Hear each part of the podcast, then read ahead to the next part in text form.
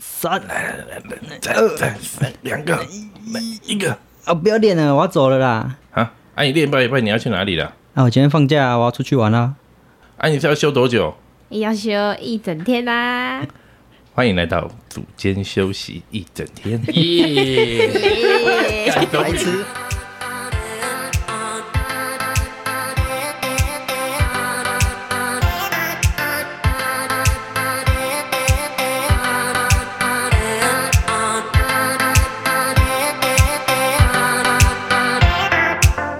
在生活中和运动的时候，是不是难免都会遇到一些伤痛？没错，没错。而且最近是不是感觉越来越多复健科跟物理治疗诊所好像都在开哦，有这样的感觉吗？没有心，没有特别感觉啊，到你。因为你都不会去，是没有，你之前不是说你有有一次我这走，我是一次的，我是那个玩阿曲巴玩到那个，对，那时候过年的时候去玩那个阿曲巴，然后那时候就投棒球投好几场，然后又玩那个拳击的，然后又玩阿曲巴，然后肩膀直接烂掉，跟机器玩。对啊、跟机器对抗的那种，啊，有这种机器，就那个有那个我有看过，很久以前。然后完我肩膀就很不舒服，然后就一个月不好的。哦，好了，那那个有些人会去一次五十元的复健科做那个复健，嗯那也有些人会去做一些自费项目，可能一次都是几千块，甚至是上万块钱。那物理治疗、职能治疗跟复健这些到底有什么不同？那我们今天就非常的高兴能够邀请到 Duke 潘治疗师来帮我们解惑跟分享一下。欢迎欢迎欢迎潘潘我迎，们大家都认识他，其实我们大家都认识，见过几次，见要活跃一下吧。对，呃，我换只信赖潘换医换我了是吗？对，现在换我了呀。那个我嗨，们大家好。好 好，大家好，你好，我是那个潘家豪物理治疗师啊，大家都叫我 Duke。对，那当然我主要从事的就是物理治疗。那呃，物当然物理治疗其实在台湾的领域来讲，分成大概三个阶段了。就第一个是仪器治疗，所以刚刚有提到说，可能复健科诊所，大部分在去复健科诊所给复健科医师看完之后，应该他们都是开立可能像仪器、电疗啊、热敷啊、牵引等等这些仪器的治疗。但是其实以物理治疗来说，它其实还有分为像可能徒手治疗，还有运动治疗这三个区块。对，所以以物理治疗来说，它其实分这三大领域。但是在健保的情况之下，通常都是只有做到仪器比较居多。那我本身来讲，我从事的就是以自费的部分，就是另外两个区域是徒手治疗跟运动治疗的部分。这样，OK，对不，屑用仪器，是不是？呃，当然，因为我觉得仪器，其实那刚刚有提到说，一个五十块做呃仪器的治疗跟物理治疗它的差别嘛。那其实当然，我觉得以五五十块来说，当然其实这个是因为一个体制的关系，在健保的环境之下，妇健科医师他们习惯用这样的方式做治疗。其实不不是不是说他们没有疗效，这个可能看你的状况，因为有些人他可能在呃运动后，他是属于可能酸痛。或者是疲劳啊、过度紧绷这些情况下，也许在电疗之后，其实这件事情就解开了，就改善了。但是可能有些时候，就可能是运动累积到一个程度，它的位置啦，或者是它的平衡已经跑掉了，已经改变了。那这个时候，其实你靠仪器的治疗就比较不够，所以这个时候也许可能就需要介入评估，然后去做徒手治疗的调整，或甚至运动训练的改变。这样，所以简单的分别大概是这样了。那像你是念那个长庚大学的物理治疗学系嘛？对，没错。那、你那时候怎么会想说要选这个科系啊？哇，这个其实那时候我在，因为其实离学校也很久了，所以那时候其实，在读物理治疗的时候，根本也搞不太懂物理治疗在做什么。嗯那那时候只是觉得说，OK，有朋友的姐姐或者是有朋友的哥哥，他们有读过这个系，那他们有说哦，因为他们也会去看一些大体老师啦。那其实我本来就是就对这方面还蛮有兴趣，就是很想要去看大体老师到底长什么样子。然后我就填填填了之后，就因为发现啊有什么牙医系啊、医学系没上，所以就跑到物理治疗学系，那我就去读了这样。那因为爸妈也非常喜欢我去往医疗方面发展了，所以就是半推半就的情况就去了。他没有叫你重考牙医或什么的，不是为什么会希希望你去做这个？就不怕找不到工作之类的吗？还是他对们就是当医生嘛，医生总是对妈妈会觉得哦，小孩子医生对这样对对，可能他们爸妈，你们直接回答。因为那个年代妈妈都一样。哎、好像有点像，他们就会觉得读医疗好像就是比较保险，这样就比较保险，不然就是可能要读律师啊，干嘛的这种。就什么师什什么么事呢？对对对对对，哦，了解了我。们算什么健身师也不错吧？对吧？健身师没有这个名字好不好？太管理师，就不同的，对啊，体态管理师对吧？加上师感比较厉害恶，心就是要骗钱。所以你，我看你的之前就是主要毕业以后，你就在林口长庚。然后后来你怎么就跑到那个嘉义哦？哎，对，这个其实我觉得，因为我是长庚体系啦，那他们当然在自己学校的毕业生来说，他们都因为我们就是我实习的单位就在这两个单位，一个在林口长庚，一个在嘉义长庚。嗯那实习的时候，其实指导老师也会跟你这个自然这个是呃学生去那边实习的实习生很蛮蛮熟的。嗯，那其实因为我本来我就比较喜欢做骨科领域，嗯所以在那边跟骨科的老师就会比较熟，然后他们也会觉得说我蛮有兴趣啊，也是可教之才哦，所以就就希望说可以留下来，然后可以拓展一下他们的老师这样子的哦，客群之类的这样。就跑对所以嘉义很远欸对，但是我觉得嘉义的名气，因为我那时候会想要选嘉义，就是因为我觉得，哎，这是一个不同的城市。因为我以前是在台中读书嘛，然后在台中长大了，然后到林口长庚读书嘛，嗯然后我就觉得说到一个南部去认识一下不同的民情，或者是不同的族群上来讲，会有什么不一样的医疗环境，然后也可以多认识不同的族群，练练台语啊之类的，这样。所以有感觉到南部跟对我我客家人呢、对不对？我客家人。哦会讲客家话吗？会啊，会啊，我客家人，我爸客家人啊，我妈外省人，所以我不会讲台语，所以我台语就想说顺便去练一练一些医疗名词，像什么、哦，什么崩七棍啊之类的。所以你有感觉到中南部的差别，北哎，我觉得对这人情上面真的有一点落差，因为我觉得在林口长庚的时候，其实很多病人来就是他只是想要解很单纯来解决这个问题啊。啊，解决你身体的不适。但是在中南部，其实有很多时候来，他们是来看看你过得怎么样，这样。哦来看看你今天实习哎有没有遇到问题啊，他们顺便来做做治疗，这样，然后来哎看看早上一起去菜市场买菜的阿姨啊朋友们，他们有没有哎都还健在这样之类的。比较人情味。对对，其实他们来是联系一下彼此的感情啦。所以他们更少自费，对？他们、欸、在中南部，其实我觉得这个领域真的非常困难，真的很难对，或者是它的价 价值上面啦，因为他们会认为这个价价值一值千多，他们对他们来讲会觉得非常高。因为我记得他们比在较落后的，开玩笑的，开玩笑的，开玩笑的。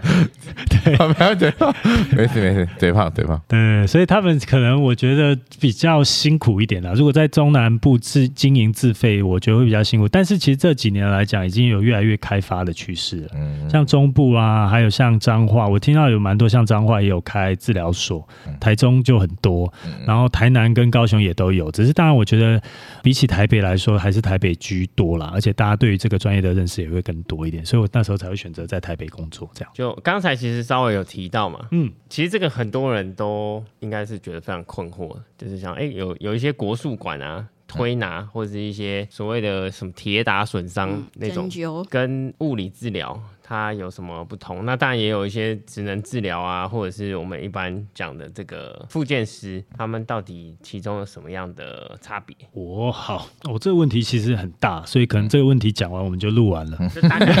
如果讲的很仔细的话，对啊，当然简单的说，其实因为我像我今天早上碰到的病人来说，他其实有提了一个问题，他说：“哎，那其实你的做的治疗的感觉跟好像推拿其实很像。”那常常很多人在旁旁边看的时候，他也会觉得：“哎，这是不是就是在做推拿有没有不爽？？”也不会，还好，因为我觉得这被问太多次了，所以我渐渐的也习惯感觉我就会不爽，对吧？对对啊，但是当然讲什么？对对，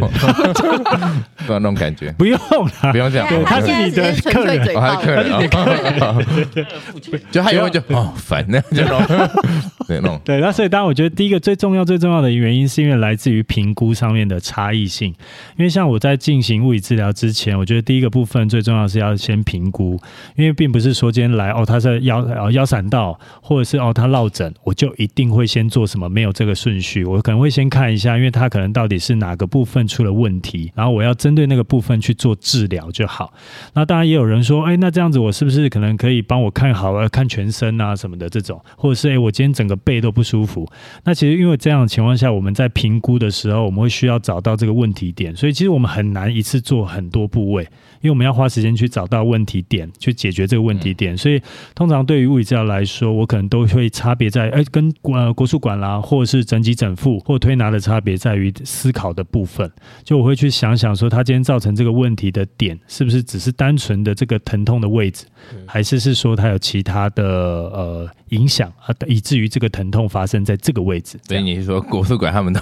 没哎，你？不要对每每一集都在讲这些然后别人的路数，已经被我看到了。不会不会，这个我也可以说明一下，并不是说我其实觉得不会觉得国术馆不好啦，我只是觉得你可能在去找寻之前，你要先确认一下，啊，今天找的这个对象他是不是真的有呃他的一套，因为其实很多人是复制来的，因为有假设我是师承的关系，那他其实也不知道为什么要这么做，那在不知道为什么这么做的情况下，就很容易产生受伤，因为像力量啊跟速度这件事情，很容易造成组织受伤。那只是我觉得经验部分跟评估部分如果具备了的话，并不会国术馆啦或推拿就是不好的这样。对我不是来树敌的啦，这样 我们是协助你树敌的。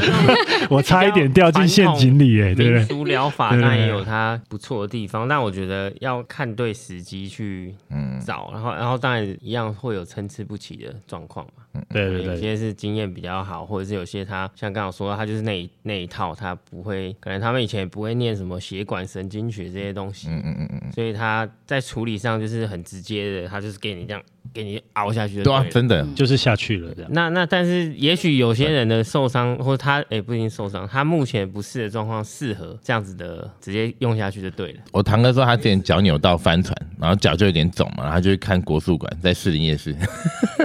然后他说那个师傅就先把他脚上扭，然后就砰，然后就听到很大的啪一声，然后什么，然后就脚就肿得更大，然后他就说好，你就这样包着，然后两个礼拜，然后再看看有没有变好，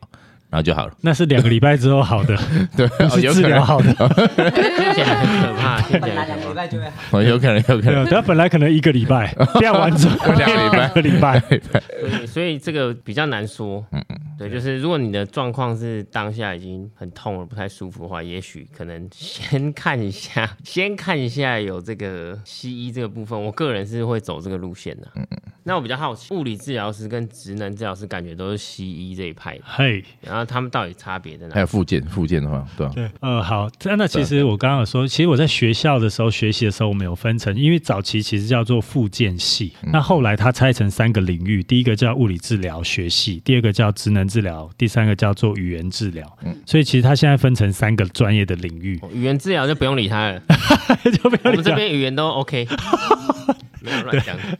对，然后职能治疗，当然我我以前大学的时候，我们有很多共同的课会一起上，很多初阶像大呃我们在上解剖的时候，我们也会跟智能治疗系的是一起上。但是其实真的讲到真的细部专业的时候，我还是对物理治疗比较理解嘛，因为这是本来我的学科，所以职能治疗我大致上的理解，这样因为但我觉得最专业的部分可能是还是要找职能治疗师去说明。但是我对我的理解是来说，像物理治疗，他们解决的是可能从结构上面，或者是从它的相对位置上面去做处理。但职能治疗来讲，他们可能 focus 的在于他回到他维持日常生活中，或者是维持他的职业的时候的能力值。就像我记得我以前有一个职能的治疗同学，他跟我讲，那个我们在讨论嘛，我说像我今天一个肩膀痛的病人，我的看法就是我会从肩膀上去去解去去探讨是不是有哪边出了问题，位置不对还是肌肉等等。但是职能治疗来讲，他们可能就是要在意说，哦，假设他是一个计程车司机，那他怎么从这个肩膀痛回到可以开计程车这件事情上面去琢磨？哦对，简单的说，但是我不觉得这个就是完整的职能治疗了，所以真的完整的职能治疗还是要问职能治疗师这样。嗯嗯嗯嗯，对对对，啊，这是目前我的理解或者是我的经验这样。就这样听起来没有很大的差异。呃有，但是因为就像运动防护员也可能会类似，只是觉得他能先回去比赛再说的那种感觉吧。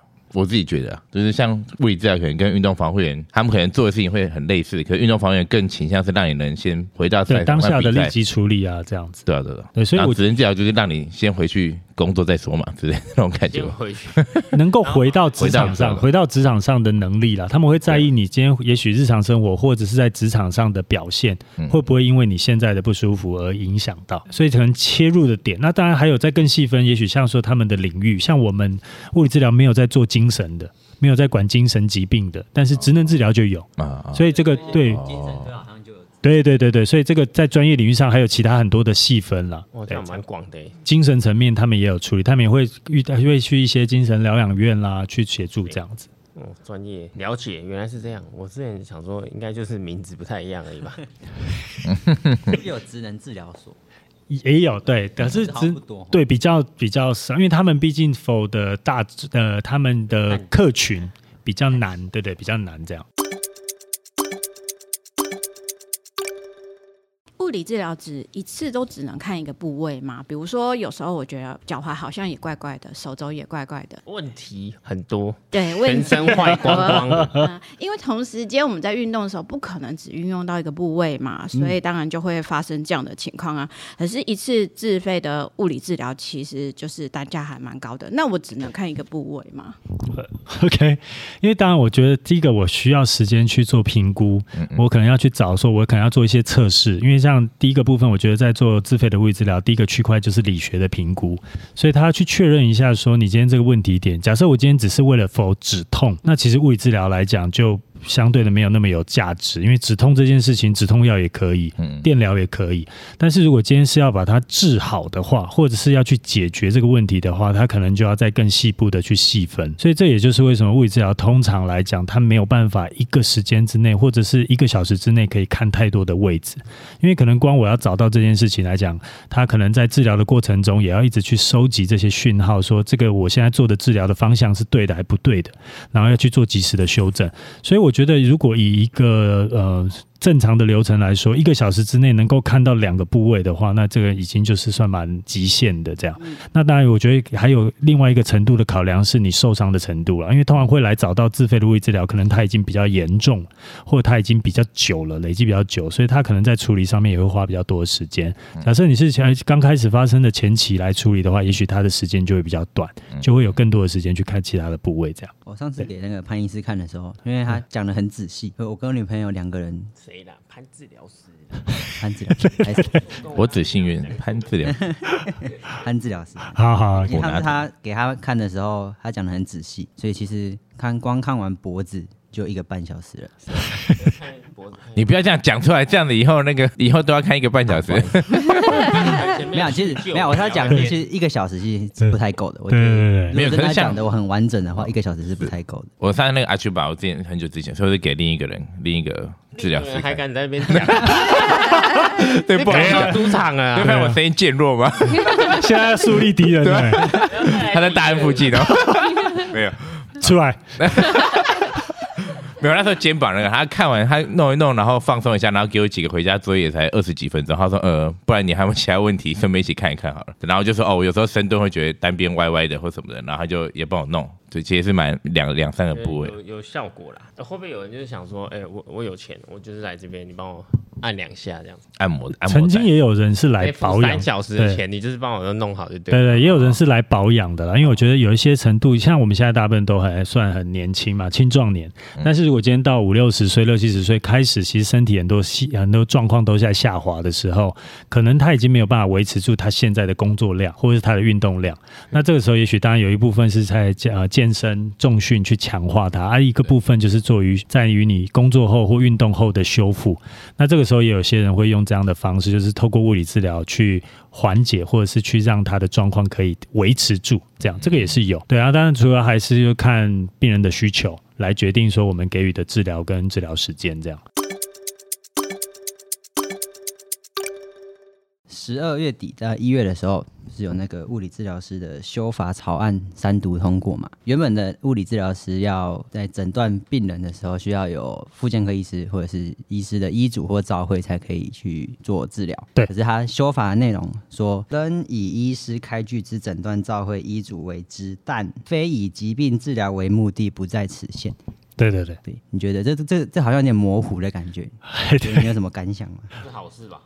对，这个我觉得是一个开始了。我觉得它是往好的方向的开始，因为其实以前来讲，在我们在做自费物理治疗的时候，其实都会蛮强调有诊断证明书，你已经先看过医生了，然后才来做物理治疗。这件事情是我们很强调，因为这个就是在法规上面写的很清楚的这一件事。但是那，为什么后来会进行去修法？因为其实现在像坊间很多人常常听到长照二点零，所以我们要到府去帮他们做协助环境改善、做处理、做协助运动训练等等。然后还有第二个部分，可能在运动场上，或者是呢，像有很多人来讲，他只是在运动后造成的不适，并没有到达疾病的状态下。那这种情况下，他还要特地跑去看医生，可是他就觉得他没生病，他没有不舒服，他只是觉得想要有一些状况去改变这样而，去改善这样而已。所以在我觉得对于物理治疗来说是一个好的开始，因为毕竟以前这样子的话，对我们来讲是一个限制。很多人看完医生之后，医生跟他说回去打针吃药就好了。那再再也不会遇到物理治疗师了，这样就结束了。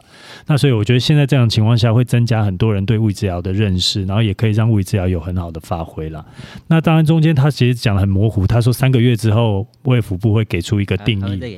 对，会给一个详细的细部界定嘛。那我觉得其实这件事情，物理治疗师在很努力很久了，他会希望说，因为像其实像在美国这件事情是不用讨论的，因为所有的人都可以直接去找物理治疗师，所有的人哦，就是你今天。车祸完之后，有些人直接开刀的，呃开开放性伤口，骨头断了，他要直接去找物理治疗师。但是不代表说我今天物理治疗师所有的都可以处理，而是说我们可以先帮他第一步先筛选，让他知道说你现在这个情况下，你可能要先去找谁，而不是说因为我今天只要去看骨科医师，因为像国外有时候骨科医师很难约，因为两三个月后了，所以这个情况下其实它只是一个算是医疗团队的概念，并不是说今天一定是哦要先看过医生才能找物理治疗师，他可能可以是让你比较好取得一个医疗相关的一个观念，你接下来应该怎么处理，要怎么做，然后我们给他一些建议。像我手上如果我不能处理的，或我专业领域以外的，我就会叫他转介到可能他合适的医师或合适的地方去，这样。对啊，希望这件事可以很顺利了。可是这个跟那个复健科医师是不是会有什么利益的冲突？我觉得应该也是会有啦，因为对，因为很多 说法修那么久，有一些原因是不是因为对，就是既得利益的改变嘛。因为很多人其实像现在复健，我其实这边坦白说，现在复健科诊所里面他们的营运模式就是他们要透过很多人去长时间的做仪器治疗，然后反复的一直做，每天做，每天做，这样他们才会有呃健保点值可以申请嘛。那所以这个情况下就会影响这些复健科医师的生意啊，因为你不用先来看我，复健科就没有物理治疗师可以要帮你做一起。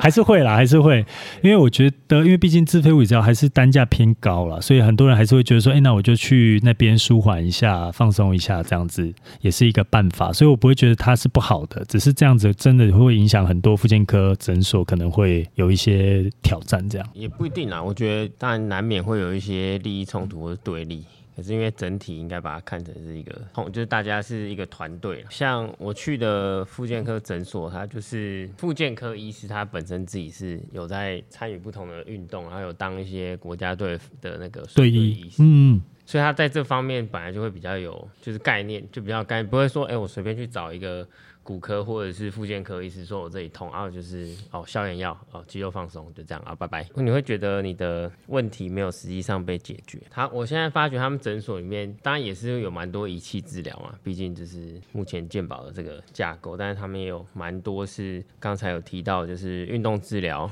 以及可能是徒手的。那当然仪器治疗也有一些是自费的嘛。对，那那他们都同时间都会有医师会在前面会先讲说你也许比较适合什么，如果你愿意自费的话，你可以做这个，你也可以做五十块的，嗯然后或者说如果你整体想要长期有更多的调整，也许我可以建议你上一些呃自己做一些记忆的课程，或者上一些这个运动复健的。东西对，但是他没有这样跟我讲啊，因为他他可能就知道我只是哪里痛，只是想来看这个部分。不过我看到他们有很多物理治疗师有在帮一些学员上可能比较激励的课程，或是一些动作矫正的东西，跟部分是徒手处理，所以我觉得这样整体来说应该是蛮好的。我要分享一个，就我认识有一个治疗师，他他有去参加那个，因为他不是说 F 部三个月内会讨论细节嘛，然后认识一个治疗师，他就有去开那个讨论的一个会议，然后我念一下他那个文章写的，他说那个来聊聊大家都很想知道的非以疾呃非以疾病治疗为目的的讨论会议的内容，然后就说先说结论，简单来说就是没有结论，那些权威者没有要跟你讨论的意思，他感觉上他只是来教育他们的，然后他就讲了一个他觉得最荒谬的来分享给大家，他说那时候讨论的时候可能是理事或什么之类，反正就那些权威者以他的角度你。是指是什么的权威者？骨科我不太确定，我不太确定，他是文章这样写，不会就只是讨论，因为有可能一群医师或一群治疗师，然后可能有一些协会的理事长什么，咱们讨论这个这个这个细节吧，或什么的。然后他就讲说，权威者还要讲一个，他说民众有选择的权利，可是这一点不可以无限上纲，所以政府才会限制民众去看密医。然后他觉得物理治疗师没有辨别疾病的能力，然后没有经过医师会造成病人的安全问题。然后听到这个，他就觉得很很很生气，因为他觉得他觉得这个发言是完全不理解他们物理治疗师到底是在做什么事情的一段发言。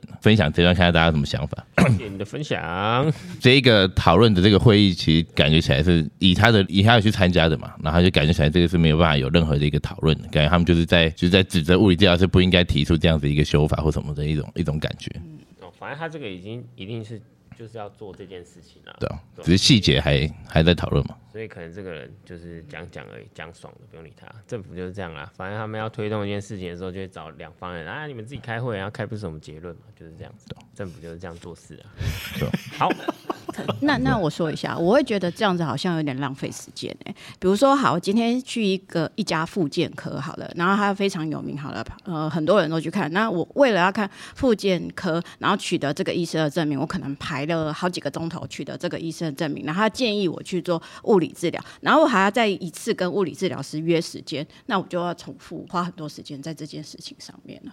你觉得不要浪费医疗资源，对，浪费时间？但我但我觉得他有他必要存在的一些，就是要分一杯可，羹给就是因为很多人他不知。道他的问题在哪，比如说那阿嬷，他哦这里痛，他也不知道。可能痛了十年了，然后忽然今天又被撞到，他根本不知道他他不了解他自己身体。那这种的话，我觉得先去找医生看，也许会比较好。我觉得比较像是你觉得评估这个疾病的的权利，你要交给医生还是交给物理治疗师？因为如果说你今天觉得物理治疗师也是有辨别疾病的能力的话，就不会觉得说这件事情要先找医生。因为物理治疗师如果判断自己没有办法处理的话，也会请他去找医生。因为如果他在不能处理的情况下还处理，这样会有很容易会有争议，因为也要保护自己啊。对对对，因为我我我我刚刚也分享一个之前听过的案例，就这件事情呢，这个草案，这个这个立法其实已经争斗很多年了。嗯，那在很久以前，我还在读书的时候，我就听过一个实际故事，他是说，那今天就是很多物理治疗师就是去跟医师开会嘛，或者是跟立法委员讨论这件事情，他们就说希望可以得到这个权利。可以在没有医师的诊断证明或者是照会之下去看病。那时候的卫卫生局，哎，那时候叫卫生卫生局还是卫生署的署长还是局长忘了，呃，名字我也不知道，姓杨了。对，然后杨杨志良，杨志良，对，不是不是不是不是他，很久以前的，杨洋真的很久以前对对对，杨什么更早不在了，对。哦，那我不知道，我然后所以太小了。对，所以呢，哎他就问了物理治疗师一句话，他就说：“你能够确保每一个治疗师都能够做出正确的事情吗？如果可以的话，我就让你们过啊。”这样对，所以对也不一定啊对这件事情。那时候出现的时候，其实后面的争议就非常多了，因为同样的问题我也可以反问医生嘛，对啊你又不是说所有的医生都很厉害，对啊，可是因为既得利益嘛，就是在这个圈子下跟这个架构下，就是医生排在物理治疗师之上之前，嗯。所以医生们他们不愿意去妥协，或者是不愿意去改变的原因，是因为在于说他们觉得他们现在这个权利在他们手上，那被拿掉之后，他们会觉得，哎，那我们就是等于是有点把他们可以享有的资源或他们可以得到的利益就被分掉了，这样。嗯，但是我觉得，如果站在人民的角角度或百姓的角度下来想，这是一个提升便利性的事情，让民众可以有更多的选择。那只是当然，我也希望，因为我本身是物理治疗师，我也希望物理治疗师本身不要有害群之马，或者是不要有那种就是贸然行事的行为。你不确定的时候，或者是不在你专业领域的时候，你就是得转出去，不要在手上觉得说，哎，我今天可以多赚一次的钱，或多赚一个人的钱，而贸然的行事。这件事，我也是觉得自己治疗师们也要让治疗师的环境水平啊更好一点，这样了。可是我都也不用去看妇健科医师或者什么骨科，我也可以直接去自费啊。什什么意思？就是我就我就直接随便走到一个物理治疗诊所，我就说，哎、我我这里不舒服，那个治疗师就会帮我看的。对啊，这就十几是吧？因为因为现在你说现在的时候嘛，此时此刻最近没有，就还是之前前一阵子嘛，剪哦，要剪掉吗？要剪掉吗？要剪掉吗？对要剪掉吗？因为我觉得这个哈就是一个灰色地带以以现以现行法规来说了，我就是讲还没有修法之前的话，当然物理治疗师要执业的时候要有骨科、复健科或中医。这三科的科别那医师的诊断证明，对，然后拿着这个诊断证明就可以去看物理治疗师，三个月内，对。那在更早期以前，就是还没有在更明确以前，甚至你只要看过医生就可以了。所以有些物理治疗所就开在耳鼻喉科旁边，那你说啊，你没有看过医生，你去看耳鼻喉科，然后耳鼻喉科看完之后，就拿着耳鼻喉科的诊断证明去做物理治疗。啊，但是你觉得这样子就其实也没有什么意义不。要浪费我们为了健保的做对对对对，所以我觉得快要破产了。对，所以后来其实我觉得这个是一个灰色的，因为刚刚有提到说，如果我今天没有看过任何的医师，我就跑去找物理治疗师，这件事到底合不合法？以现在来说，当然不合法了。可是如果你啊说安不安全，我觉得就要看这个物理治疗师喽，对不对？那这个物理治疗师如果他的评估能力，他对他自己的评估啊、检查，他是很有信心的话，那这件事情我觉得就可以顺利帮你解决问题。因为站在物理治治治疗师的角度来说，他可能会冒这个险，说我今天会不会被检举，或者是会不会被处罚？可是如果今天他能够顺利帮你解决问题的话，我觉得这个可能是他犹豫的点。他就觉得说，你现在就已经出现在这边，那我要不要出手？还是我觉得说啊，那你还是绕个远路去看个医生，再回来，我再解决你的办法。对，所以这个问题会有一点灰色啦。对，确实，之后应该就比较不会了。修法对修法通过之后，等他细项通细项的通知出现，细节出现了，这样应该不会有人去看的，然后再检举吧？会的，那神经病的客人多。嗯，如果说他的他们哎，在之前真的遇到过类似的，哎对。对，有些真的会，他会他会就是跟你冲康，因为他可能觉得他没有获得他想要的。哦，因为有些人他稍微比较 trouble 一点，他可能会觉得说，我今天治疗完，我有很多问题要问，但是毕竟我们可能有一个时间的考量，或者是下一个病人预约的考量，所以可能没办法让他无限一直问一直问。那之前就有遇过说，病人一直想要问问题，可是我们没有足够的时间回答他，只是先帮他做完治疗，然后结束之后，后来他就去检举了，这样。啊，对，就是检举，然后对对对对，你就觉得，呃呃，我我明明是好意想要帮他，可是可能因为没有办法满足到他所有的需求，或者是解决所有的问题，那就会有这个问题存在。所以很多，还不是很没事，你先讲。对，所以很多治疗师才会很小心啦，就觉得说，OK，今天我宁愿不冒这个险，都还是请你先去看医生。嗯，可是确实在这个情况下，很多人看完医生就不见了，就他觉得，哎、我吃药不痛就好了。但是好了跟不痛这件事情其实是有一点差距的，这样。好，那你那你刚好讲到一些奇怪的病患，对那你分享一下你自己觉得有没有遇到一些印象比较深刻的故事？我超会转的 转王。OK，那我觉得其实呃，当然我觉得遇到很多各种不同，我觉得都很印象深刻啦。但是我觉得我蛮想讲一个是，我觉得我曾经遇到一个病人，他的问题非不会很困难，他就是膝盖疼痛的问题。可是当我在跟他问诊，我在还没有开始做治疗之前，我就是。大概给他了二十分钟，他讲完了他整个受伤的病史，讲完了他整个所有求医的过程完之后，我才准备要出手的时候，他就哭了。为什么？我就说，哎、我还没有做治疗你也还没怎样，没有一个一个年轻上班族男女生男生，哦，男生哦，然后他就我就还准备说，来，你现在帮我躺下来，我要做一些测试治疗。赶快进来，这个心理 心理有问题，心理心理需要。对他居然哭了，我吓一跳，我想说，哎呦，怎么了？然后他就跟我讲，他说他在看了这么久，大概花了几个月的时间以来，就看了各种各种科别，神经科、疼痛科、骨科、附件科，什么全都看了一轮，没有一个医生愿意听他讲这个故事，只有我听完了这样。然后他就说，他只是很想要跟大家讲清楚他的来龙去脉，因为他觉得医生没有听完他讲这些事，他怎么去判断到底他怎么了？可医生怎么好意思打断？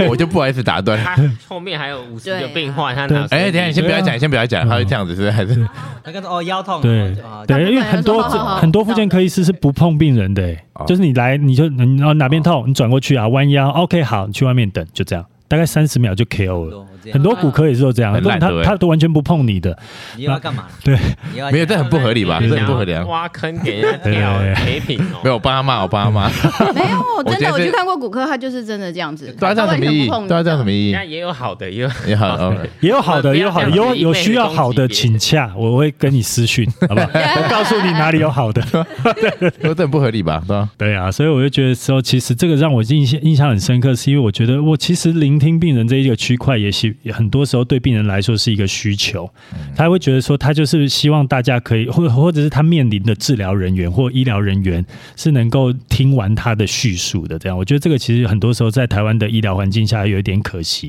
因为大家都会有太多的病人跟太多需要治疗或需要看的病人，以至于这个品质下降。其实这个在各行各业都很多，像我遇到过的律师，他们也说，他们其实很多时候在法官或在律师处理案件，他们也是一个月下来的案件量太大了，他们根本没有办法好好的处理每一个案件了。所以我觉得这个其实就是另一个问题了。这样，巧克力，下次你学生你有什么就是想要倾诉的，你要听完他二十分钟。对啊，听完二十分钟，一般有啊他不会讲那么久。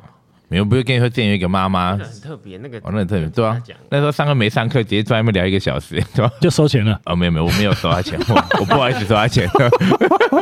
对他开始讲，然后还边讲然后边掉泪，然后什么他很委屈啊，然后什么巴拉巴拉，然后就在那边哭，我就哦好，然后就听他一个小时，不过后面还有课就没有就没有上的。时候嘛，对啊对啊对啊，现在在这边比较爱钱了，就没有了，没有 开玩笑，开玩笑，开玩笑。就是说我们边做运动边讲，这样 他那阵子讲太久，然后根本就没有办法运动，对吧？哦，特例啊，特例。还还要再一个吗？我还有很多啊，对啊，但是这个是一个我觉得蛮想讲的啦，因为像我有时候其实我觉得做治疗的时候，真的发现蛮多很特别的。那像那那个人他状况是有很特别吗？为什么他？其实没有，他只是因为他有一些反复的问题，因为他以前大学的时候是打篮球系队，啊然后那时候第一次受伤完之后，他就开始了他的求医的过程，然后可能也许复健科做完之后，他可能觉得过了两个月，他又回去球场上还是不行，然后他又再去找其他人，然后也许可能都是不是打针就是吃药，然后一直反复连续这样子的情况下，他也觉得。越来就越压力越大，然后越沮丧，这样对，然后后来才到这边。但其实他问题没有非常困难，他也不是很难解的问题，不是多复杂，只是就是没有找到问题点了。所以这也是另一个问题。如果说你今天没有办法直接找物理治疗师的时候，可能你会兜一个很大的圈子。因为我很多遇到很多病人是啊，早知道我早就先来找你就好。可他们可能看过疼痛科、神经外科、骨科，还有什么看内分泌等等，很多都看完之后都发现找不出原因，检查报告也都说正常。但是就是不舒服嘛，那这个情况下，也许物理治疗就是他的一个选择，这样。那有那种你看了很久，和问题还是找不到，哎、通常我觉得在我的手上了，如果治疗超过三次以上，哦。三次以上没有好的，我就会跟他讲转，我就会转出去了，啊，我就会跟他说，你可能要再去做新的检查，也许是。新的新的，不是心理，对对。哎、但是也有可能哦，有些人真的是心理的急痛，哎，心理的疼痛疾病啊，就是他真的是因为他心理的压力造成他的外在疼痛，这个是有的。对，所以如果三次以上，我觉得完全没有任何改善，我觉得都没有进步，我就不会再把它放在我的手上了。我就不会说啊，你今天哎再来啊，做做个五个月，五个月之后再把它转出去，这样我对我来说，我觉得我没有很喜欢做这件事啊。所以通常我会建议说，假设一个病人来，他对我可能也不是很认识，他也对物理治疗没什么信心。我跟他说，你就给我两次到三次的机会，这两次到三次做完之后，如果都没改善，OK，那我会帮你转接到可以再帮你更好的地方去。哎，有没有这样生气，然后说啊，哎，你没弄还不退费啊，然后什么的，有没有这样？呃、应该不会这样。应该是不会，因为通常这种 这种情况之下，我们都还是会付出我们的专业啦。嗯嗯因为我觉得专业的部分是在于，并不是说我今天真的是可以把你完全治好，就像开刀也是，开刀完不见得它一定就是变好。嗯嗯可是我觉得这个目的就是希望它可以变得更好。那我们付出努力跟时间精力在上面，就会觉得说这个是等值的付付费了。这样那应该有遇过一种，就是诶你们大部分都是徒手治疗比较多嘛？对。那会不会遇到那种很怕痛、很怕痛的病人啊？有有有有有有有那种，而且有时候也不见得是女生，连男生也有可能很怕痛。像我现在遇过最怕痛前三名，就有一个是男的，这样对，然后他有做到一半会突然哀嚎的啊，或会哭的啊，这种当然都有。那当然，其实我觉得这个也是算是评估跟治疗的一个技术之一啊，因为我觉得这个部分当然你要去适应，说有些人就是比较不怕痛，有些人比较不怕痒。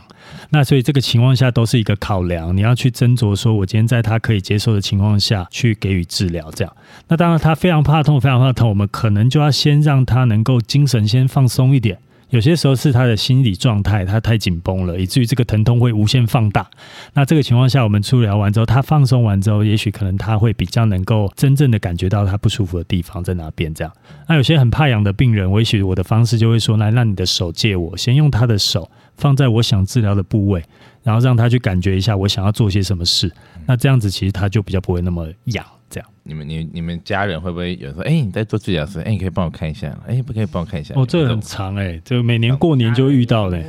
对啊，过年就会遇到，然后亲朋好友来家里的时候说：“你那边哪里痛啊？”这样来来来来来，出来这治疗一下。你会收费吗？我会我会看他有没有包红包给我女儿啦，这样 有包的话我就帮你处理一下，没包你就给我试试看，这样。哎、我们今年就安排到台中玩。对对，那当然，我觉得家人来讲，因为我其实那时候当初在学习这个过程，大学的时候，我越学越学越有兴趣，跟越想做这件行业，就是因为我觉得对身边的家人很有帮助。因为其实很多人他不知道说，OK，我现在这样的疼痛，我是要去怎么做、怎么处理。那我觉得刚开始的初步处理跟分类这件事情，就可以在我的身上帮直接帮家人做处理。像我妈，她后来就去医院当志工，他们常常会帮忙推病床。有一次他推推推推，哇，腰突然剧痛，然后他就去看他们那个医生啊。啊当然果不其然，就是开消炎止痛药跟肌肉松弛剂。然后后来回到家的时候，他跟我讲完，我也是在帮他做治疗，这样。所以我觉得有些时候物理治疗可以用在一个刀口上跟及时性了。但是如果说当然它是只是肌肉酸痛，物理治疗的技术学里面当然也包含了按摩，也包含了 massage，所以做放松这件事也是我们的专业领域之一。所以帮他们做，当然这个都没有什么太大问题啦。只是我比较按摩很烦，对不对？我也会烦，我我觉得比较麻烦的，我比较常遇到的困扰是，他们会一直问说：“哎、你是不是就是在做按摩啊？”这样，这个是我比较常听到生气，生气。这个是我比较常，就是眉头会皱一下这样，因为你会花很多力气去解释这啊，他。也不是真的要听，对他只是好奇，所以我随口一我就问。问一下，对，然后我我就觉得，呃，好，OK fine，这样，没有 sense 的人，真的啊，亲戚不都这样？对对对对然后都嘛这样。哎，你们这带运动很轻松哦，在旁边站着就好了。我妈的，我 很想捶他呀对。啊，很想啊。然后我妈，因为我有时候会帮我妈按摩放松一下什么的，然后她有时候会跟那个姑姑们讲说，哎，那个我们圆唇按摩很舒服哎，哦帮她按一下，帮她按一下，然后就一次帮五个姑姑按摩，对，这痛苦啊！哇，超烦的。难怪你都不喜欢在家，哦其实一部分是这样的，一部分早出晚归。诶那对你有看过很多的病人嘛，也待过医院，啊对，物理治疗诊所。就你的角度，给我们就是一般民众大众一些健康的建议。嗯，好，对，就可能以你的物理治疗师的角度，嗯，好，那我觉得这如果这个问题的话，我可能会把它分成两个点。第一个点是在于说，我觉得呃，健康这件事情维持很重要。其实它不是代表说现在没事就表示未来会没事，所以我觉得运动的概念一定是要在所有的人里面，所有的族群哦，不是只有说哦，这谁才需要运动，而是所有的人都必须去做这件事情。所以我觉得呃，以前在台早期台湾其实没有什么运动的习惯，但这几年应该大家都有发现，他们越来越多人喜欢运动，进入健身房这样。那我觉得这件事情要在更彻底、更多一点、更广一点，让这些些可能中老年的人、更需要的人或银发族，能够有更多的接触的机会，让他们可以更勇于的来尝试。这是我觉得很很很希望可以看到的，因为这个总比在家里吃药来的好。因为以前台湾人都很喜欢吃药嘛。然后第二个切入的点是，我觉得很多人在身体的状态上面可能要有一个区分，或者是一个观念的厘清，是说，并不是一定到疼痛才叫出状况。因为有些时候，其实病人来讲，我们治疗到一个阶段的时候，他已经不痛了，可是也许在于他的目标是我们希望他可以回到运动场上。或者是他在工作上的时候可以一样很 OK，那这个情况下就已经跟疼痛无关了。我们只是让他的身体能够去应付他所需要应付的量，所以很多时候在判断的准则上面，不是以疼痛，而是以今天你能不能负荷这个工作量或负荷这个运动量来做一个界定。所以有些人他会觉得说，诶，我最近都没痛啊，我打完拳之后好像也都很 OK。可是他有一次有一个病人来打完拳之后来找我，然后我们治疗完之后，他说他的身体酸痛了三四天，我然后问我说，诶，这个是怎么样？为什么会这样子？我说这个是因为你的身体紧绷的状态长维持太久了。那当这个紧绷的状态卸掉之后，很多新陈代谢啊、血液循环进去之后，这个时候这个酸感才会比较容易被代谢出来。可是对他来说，他就觉得诶没事啊，我打完拳也没有痛，也没有不舒服，他就睡一觉醒来也不酸不痛，然后他就继续在他的运动的频率里面这样。对，所以我觉得这个情况下也是一个很好的介入的点。你刚刚有提到说啊，就是嗯，其实，在中南部看物理治疗的，这是不是这么的风行啊？嗯，然后目前可能会是比较好一点，会不会是因为现在运就是健身的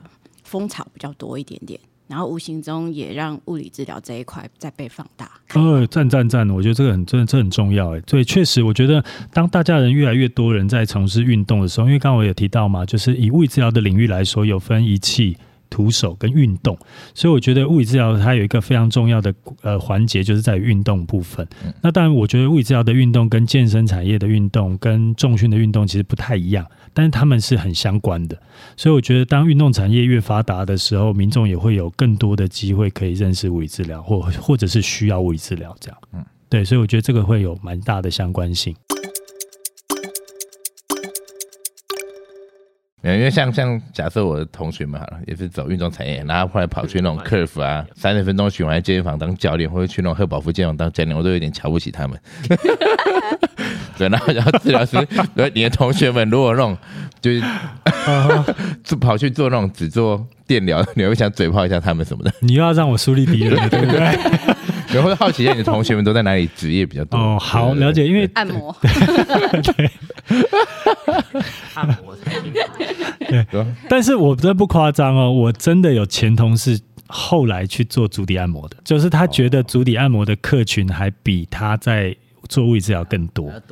对，确实啊，我觉得这个产业，因为我觉得早期也许在五年前，物理治疗的这个领域里面，其实没有那么好生存，所以很多人都是在电疗里面，都是在附健科诊所里面，或者是医院里面。那是因为这个工作至少是有一个稳定的收入。嗯那也有，也许有些人他就会觉得，那我今天去做足底按摩，我的收入还比他高，那他们就会有一个钱还不会被减。对，就会有一个转移。对，这确实另一个问题是是法律嘛？你做足底按摩、做呃芳疗啦、按摩这些都没有法律的规范，可你做物理治疗就有法律的规范，所以很多人觉得那他就跳脱，他就去做民俗疗法，没关系。他虽然是物理治疗的身份，可他就去做这件事情，这样。所以我觉得当然也不会觉得说去做足底按摩就是不对啦，就是可能也许他可以把物理治疗再融入融入到按摩的领域里面，我觉得这也是一种提升。那所以大部分同学，那我以前大学同学，很多人是因为环境太糟，所以他们就跑去再读一些学士后中医系啊，后来就当很多中医师这样。所以我班上，我们那时候我们班上三十个吧，大概有快三分之一的人都去当中医了。对，所以这个是我很多同学后来都变中医师啊。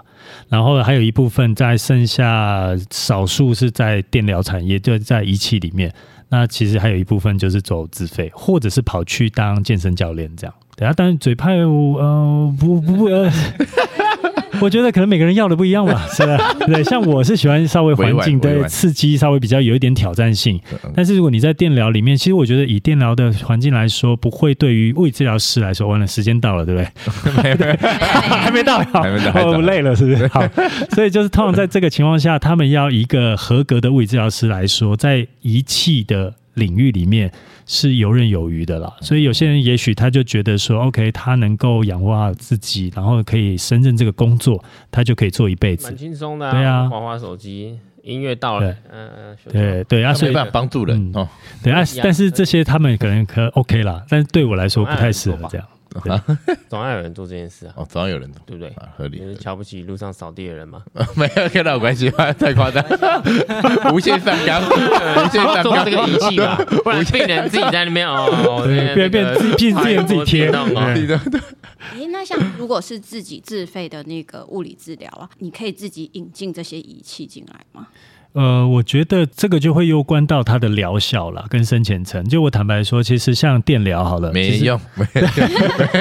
电疗哦，诶，它不是没用哦，它只是它的目的在于止痛。对，所以，如果今天你的目的只是要止痛的话，我觉得电疗就可以拿来出手。而且电疗其实取得很容易啊，你去医疗器材行都可以买得到。它其实不一定一定要物理治疗师来执行。可是我，所以我觉得，如果说你的设定的范围是在于止痛，或者是你的设定范围是在于解决问题，那就会有不同的仪器会有需要。像我手边就会有一台叫震波嘛，Shock Wave。那我觉得震波对我来说就是一个非常有力的帮手。在我很多徒手治疗上面遇到一些可能最后的百分之十或者是百分之二十的的状态下，我手摸不到的地方、处理不到的深度，我就会需要这个 shock wave。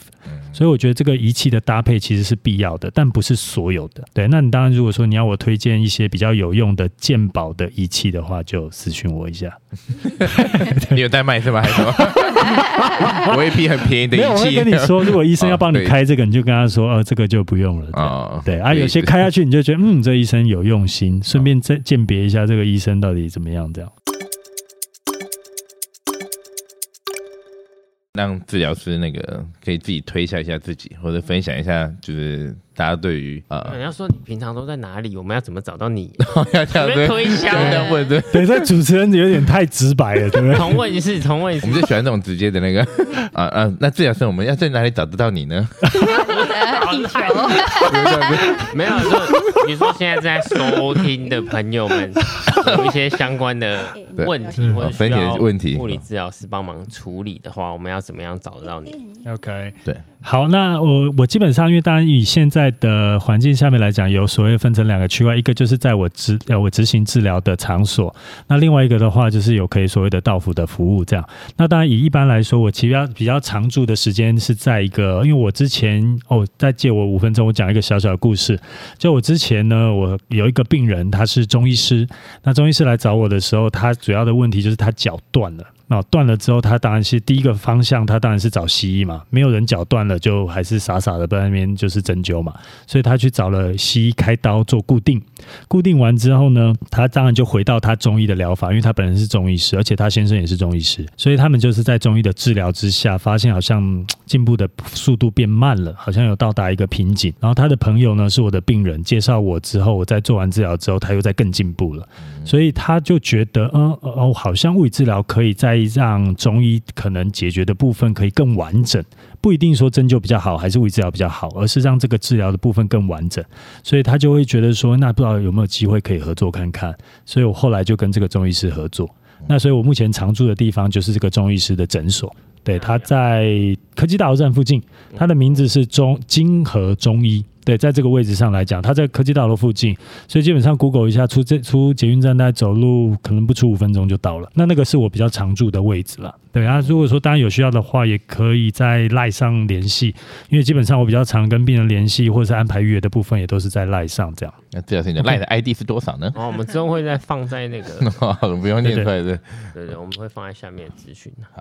题外话，这也是因为什么离开原本那边？好奇一下。那这个当然就是跟环境啦，还有你的受限等等有关啦。因为毕竟每一个领每一个每一个工作的场合，它可能都有他们原本原先老板设定的目标，或者是设定的制度。那当然，我会觉得说，当你到达一个状态的时候，你会需要寻求更好的环境，或者是可以让你更发挥的场合嘛。那所以这个情况下，我就会当然会找到一个更好的方式去做合作，因为未来可能我也不排斥说，我可能想要自己开一间物理治疗所，因为我觉得这个是可能我对于自己设定的一个目标。对啊，那现情之下，我觉得可以跟中医师合作，它也是另外一条路。那我觉得这一条路其实也可以让很多看中医的朋友可以接触到物理治疗。对，因为我会希望说，其实，在现在这个市场上，物理治疗并不是大多数的人都知道。其实很多人也不知道物理治疗师在在做什么，或者什么情况下可以找物理治疗师。所以我觉得最想要做的事，应该就是让更多的人认识物理治疗，然后知道什么情况下可以找物理治疗师。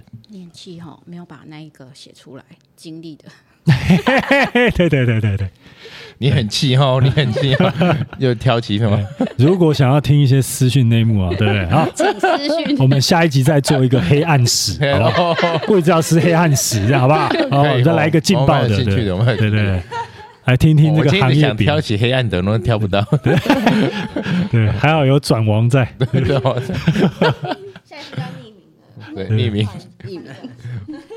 还有一个问题啦，就是我现在想起来了，嗯，大部分的徒手治疗一次大概会介于多少钱到多少钱之间，算是比较正常的。收费这样吗哇，这个就有地域性了。所以像之前他有提到说中南部，我记得之前听听到中南部有一个小时八百块的，哦对，然后这个通常这个收费是越往北会逐渐递增了。像台中目前的收费大概是介在一千五至两千，甚至有得到两千五。那台北的话，当然就是我觉得目前好像也有听过一千五的，然后有两千、两千二、两千五、三千、四千的都有。所以，当然，我觉得价钱这个部分其实呃很看个人。呃，有些治疗师他会觉得说他就值这个钱，所以他会觉得他开这个价嘛。至于每个人病患做完之后他的感受度会觉得值不值，这个我觉得可能要多方考量一下了。不单纯只是治疗的部分，还有你觉得说这个治疗师的呃细心程度啦，或者是嗯你认为他对你到底实质上的帮助，就很像健身产业健身教练他们开出来的价码，一个小时的教练课的费用也是是一样，很多健身教练他会觉得我就值三千，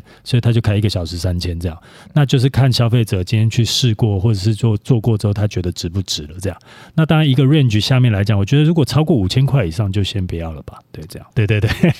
对，因为我真的有听过做一次要五千的，那这样这个情况下，我觉得这个有点太膨胀太多了啦。对，那但我觉得合理的价位，以台北市来说，大概一千五至两千五之间都算还蛮合理的。对，比较常遇到的这样。哎、会不会以后变成那个啊？政府会有一个规定的 range，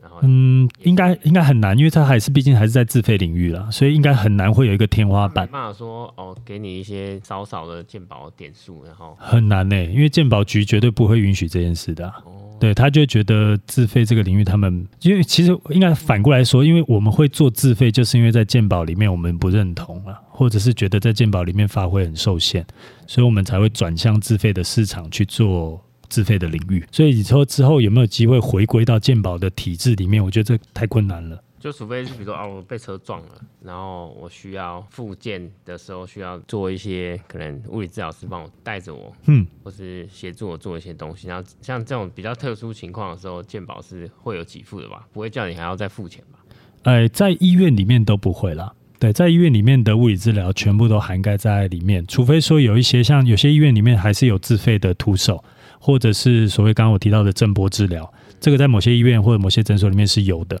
但是，一般正常来说，他们比较常收自费的，可能是在于医材啦，就是可能你哦，你说车祸之后，也许骨折，你做的钢钉，你要不要选自费的这样？对，所以其实这个刚好也跟胃照有点像，就是胃照也有健保跟自费。那医材方面也有健保跟自费，所以其实就是看你个人的需求。那假设如果你今天是假设像刚刚所提到说人车祸住院，那基本上物理治疗是不用再额外收费了。对，除非说你选择哦，我要更好的治疗，或者是更不一样的治疗，这样哎、那怎么辨别那个物理治疗师的好坏啊？厉不厉害？是不是？对，因为这种东西，民一般人怎么可能会？这是要黑暗时了，是不是？要开始了，是不是？所以我想说，大家我只信赖潘医师。一个简单的方式可以辨别，